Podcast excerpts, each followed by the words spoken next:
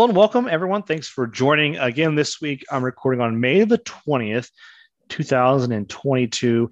And as always, we're joining, I'm joining you solo this week, but I'm going to share a few ideas that I learned this week from the AEI Premium site and want to summarize some of this, encourage you to update your forecast, but also check out the latest articles that we've published and put together. So, first thing I want to mention as we jump into this is a lot of conversations been going on around prevent plant. And we'll dive into this in the article but this delayed planting conversation has now gone through lower yields. We've already checked through that box. Now the next hurdle that we've been talking about is delayed planting. We're going to put together an article. Brent and i were sharing some ideas earlier this week. We're going to put together an article for you next week but the forecast network tool again has a little bit of a an edge here. We've been watching the consensus move on some acreage questions. So let's pull those up.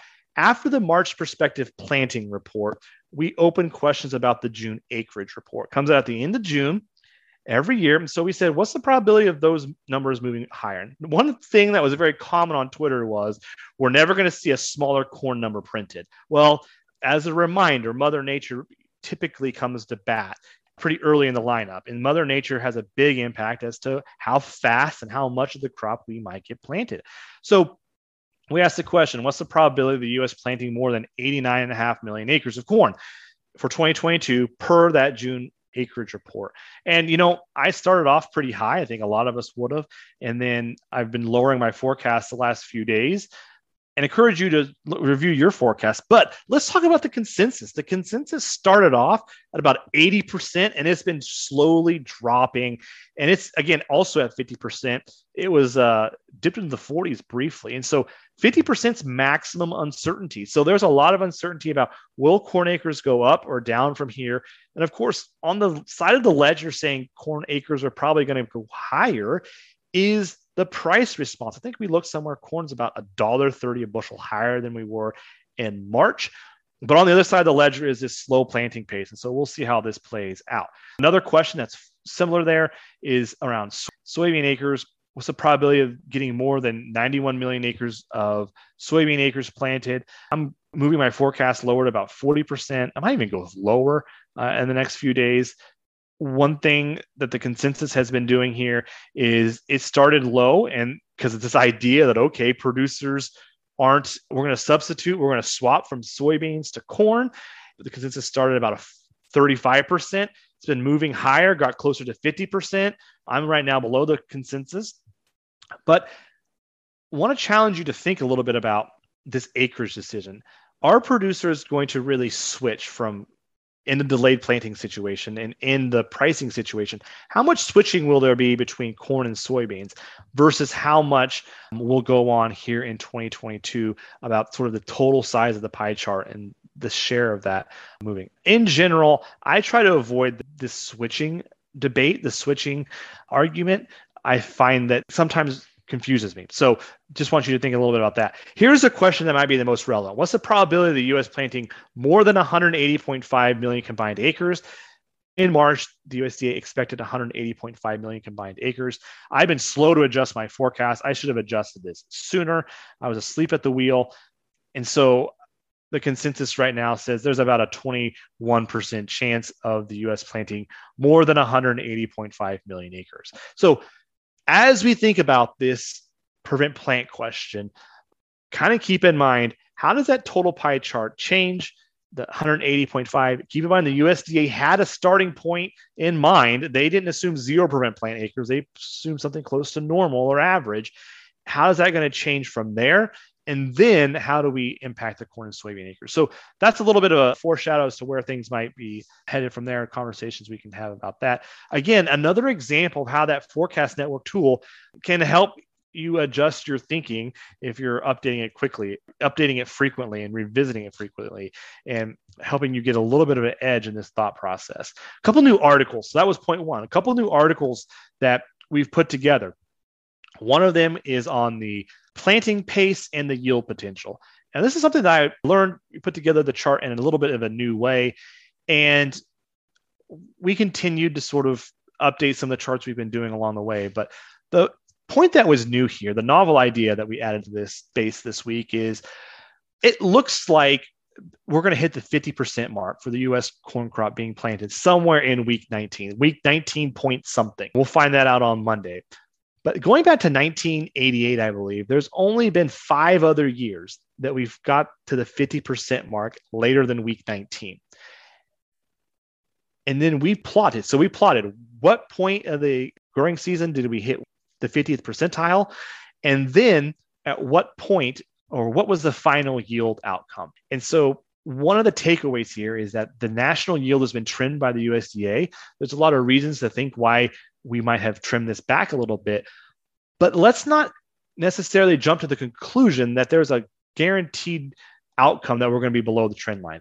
Look at 2009. If you look at 2009, we crossed the 50th percentile mark for the corn crop hitting in week 19. It was toward the end of week 19, and the final yield came in above 10 bushels uh, from the trend line. So the departure from the trend line was more than 10 bushels above.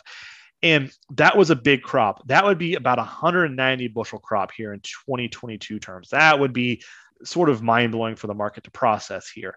Now, there are four years that we came in below the trend line. So, uh, you know, this is this idea that on average and in the model, we should be trimming the slower, but not necessarily a guarantee that we're going to end below the trend line. You know, at the extremes, we would have the 1995 like scenario, which is 10 bushel below the trend line, 1993, which is about 18 bushel below the trend line. And then sort of the moderate versions, which is where the USDA here is two data points in 2013 and 2019 that came in four to six bushel below the trend line. And so, how do we think about this? How do we update our thinking? There's a lot of growing season left, and the weather throughout the rest of the season will still have an impact on yields. And there are a lot of things, kind of like a waterfall chart. Right now, we have a starting point, maybe normal is 181. We've pulled a few bushels off of that due to late planting. Now, June weather, July weather, both rainfall and precipitation, those could add bushels back in or they could pull bushels out. We just don't know yet. We got to go through the rest of the growing season until we get there. So I thought Brent had a really insightful he's still planting his own corn crop, but he had a really insightful way to help me think about this and I wanted to share that is the current corn planting situation puts a few more below trend cards in the deck. But it's hard to know exactly how many more. And so there's still, we're going to shuffle these cards up. We're going to get a, a flip here at the end of the year. The final number will be one of those flips. How far above, how far below we get. There are a few more below trend cards in the deck. We might have taken out some of those big 18 bushel above trend line type outcomes, but we just don't know to this point how much we should be weighting the below trend outcome. So I encourage you to think a little bit more about that and keep 2009 in the back of your mind.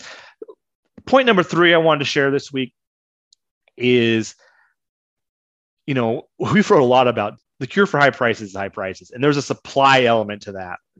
This idea that, oh, it's going to induce producers to plant more. And that's really important. And we're going to talk about double cropping and all these other issues. And we'll keep writing about that. But we wanted to go the other side of that coin. And the other side of the high prices curing high prices is we use less of it. And I was a bit surprised when I looked at how much usage has slipped. And the, the USDA's May WASDE report gave us a first look at what usage is going to look like for 2022, 2023 marketing year. And so I'm going to, it's important for you to dive into these numbers a little bit. But what's really interesting is on the corn side, I guess let me back up one second. Like yields, it can be hard to keep track of what is a good usage number, total usage number.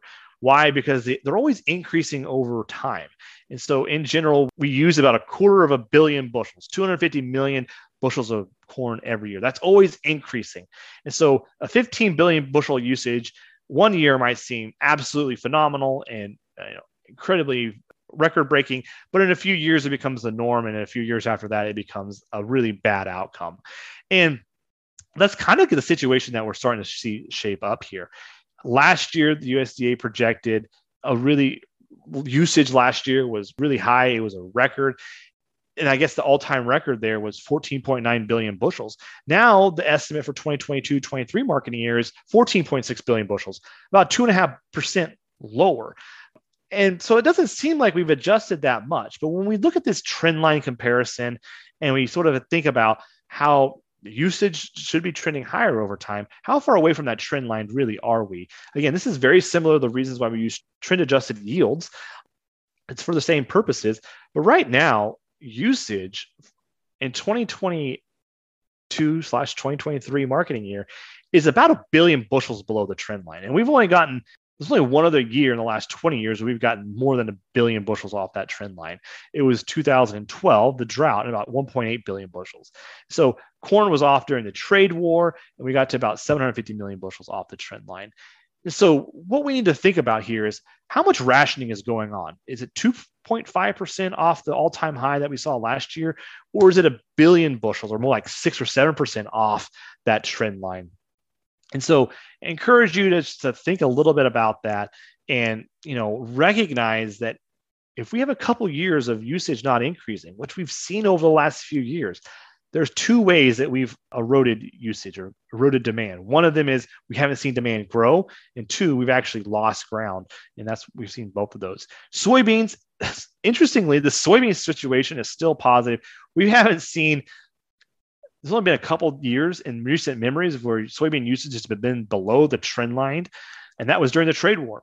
And here in 2022, for the 2022 23 soybean marketing year, it looks like we might be about 170 million bushels above the trend line. That's improved from 150 million bushels above the trend line last year. So the soybean situation is both improved is above the trend line, but it's supposed to get even further above the trend line than what we saw last year. So a lot of positive developments here in the soybean situation. We'll see how that plays out. Wheat, first off, wheat usage trends downward. A U.S. wheat usage is trending downward. That's not a surprise given fewer acres over time, but we're about 200 million bushels off from the trend line.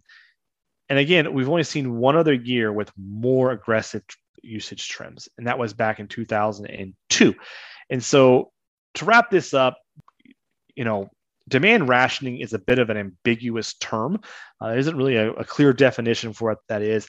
But the point here is to challenge your thinking just a little bit and sort of create awareness that we have been uh, trimming usage and rationing that demand uh, for corn and wheat. Soybeans, not really. Uh, soybeans haven't seen that. And so we'll see how these narratives play out over the next several months and years when we get more idea around the production side and how much we need to how prices are going to continue to pull that back. But high prices have had their impact on usage and we'll see how that plays out. Lastly i guess this is point four a bonus point here this week.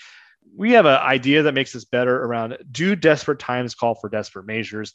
We did a little bit of a deep dive around that quote of desperate times call for desperate measures. And I guess I will now view that uh, idea a little bit different. Use more precision around that instead of a shoot first, aim second type of mindset. All right, that's all that we have for this week. Encourage you to check out your forecasts around prevent plant around those acreage questions as they relate to prevent plant. We'll have some new articles coming out for that. Again, think about the usage situation and think about this marketing here and the yield outcomes and the confidence you might have around where the final crop might come in. That's all we have for this week. Encourage you to check in again next week. Until then, stay curious.